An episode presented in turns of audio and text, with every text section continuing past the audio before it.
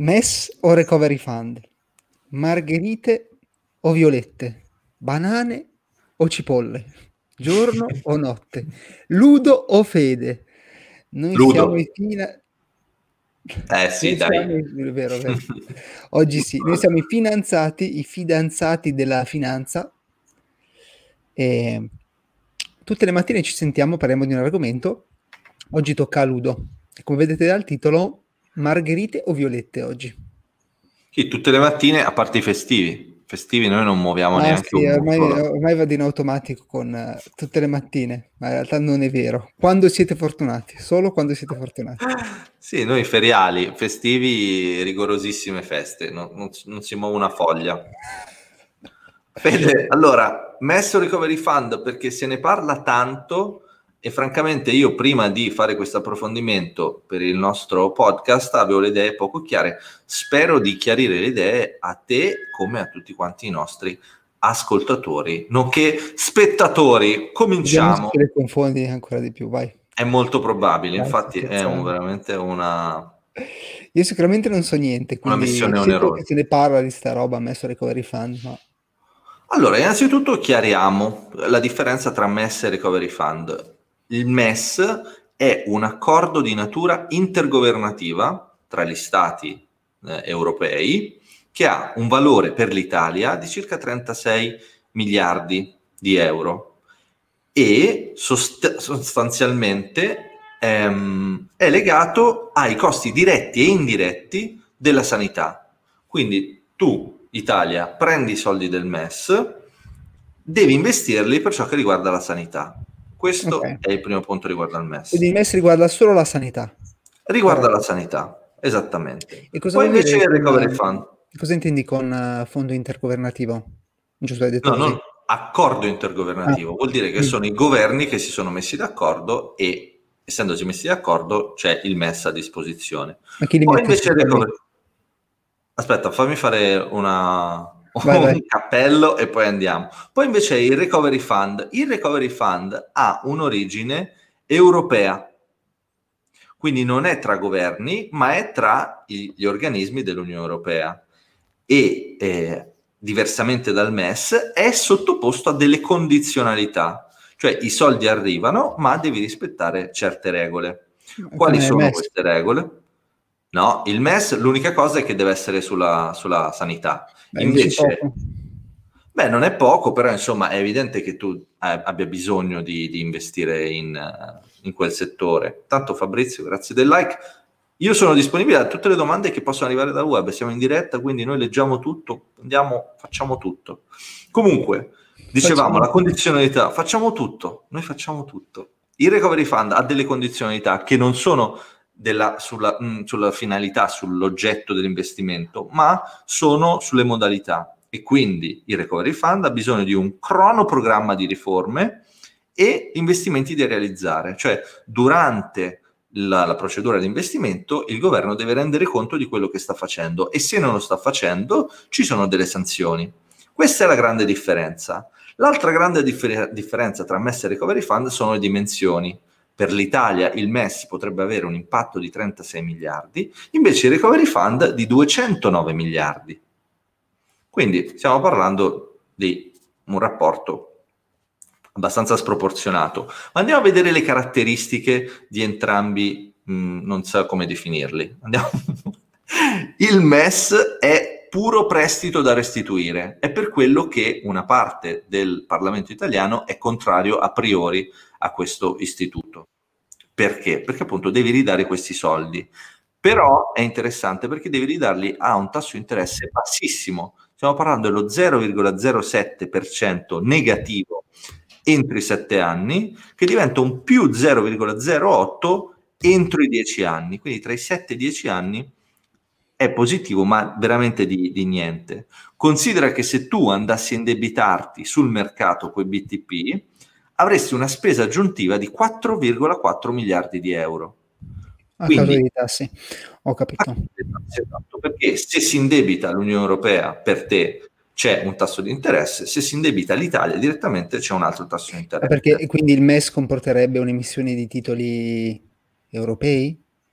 Esattamente, sia il MES che il Recovery Fund si finanziano autonomamente, diciamo così, è l'Europa che si muove. A loro volta si finanziano in modo diverso, ma di fatto il tema centrale, la grande novità del Recovery Fund è che il debito viene eh, collettivizzato, di fatto è l'Europa che si indebita per poi dare i soldi a tutti, tutti i governi. Esatto, finisco sul, scusa un attimo, finisco sul MES. Il budget attuale del MES in totale è di 500 miliardi di euro, di cui abbiamo detto 36 sarebbero disponibili per l'Italia. Vai, fammi pure la domanda. E ehm, quindi questi soldi MES e Recovery Fund, da dove arrivano? È più facile rispondere per il Recovery Fund che per il MES, perché per il MES è già fatto, per il Recovery Fund è da farsi e quindi il Recovery Fund viene finanziato attraverso l'emissione di titoli garantiti dalla Commissione europea. Quindi il mercato. Di debito europei. Sono tipi di, te- di debito europei. Si potranno chiamare Corona Bond, Covid Bond, eh, Eurobond, come vuoi tu. Fatto sta che è l'Europa che emette dei titoli obbligazionari e il mercato li compra. In questo modo l'Europa dovrebbe riuscire a raccogliere una somma per l'operazione coronavirus, chiamiamola così, totale, pari a 2,4 trilioni, trilioni di euro. Sono già, stati, mm, sono già stati emessi questi corona bond? No, non credo siano stati emessi. Considera che un trilione sono mille miliardi, per semplificare. No, ma fare dirissimo sta roba, cioè mentre nel cioè, come ogni crisi, queste cifre aumentino di magnitudine. Cioè, quando c'era, non so, la crisi del dot-com bubble, che c'è stata per la prima volta il quantitative easing della Fed, si parlava di miliardi. Oggi si parla di migliaia di miliardi. La prossima crisi parleremo di miliardi di triliardi. sì, non sì. vale più niente, ormai non, non varrà più niente. Ci sarà uno zero, quantità di zero illeggibile, come lo Zimbabwe. Può darsi, può darsi Veniamo okay. alle caratteristiche del recovery vai, fund. Vai. Oppure fammi le domande. Come vai, vai. Allora, le caratteristiche del recovery fund sono queste, che è composto al suo interno da tre eh, parti, diciamo così. Eh, la principale è il Next Generation EU, sono 750 miliardi di euro che sono divisi a loro volta in 500 miliardi in fondo per, a fondo perduto e 250 su prestiti. Quindi questo proporzionalmente ogni Stato dovrà dare una parte indietro e l'altra parte invece a fondo perduto. E chi la restituisce? Beh, gli stati devono restituirla, ogni stato deve restituire in base cioè, a quanto ricevuto. Perduto. Mm. Una parte a fondo perduto non va restituito, quello lì lo investi e va a pioggia, come si dice. Eh, no, ho capito, ma chi, ha, mm, chi ridà i soldi agli investitori? La Commissione europea.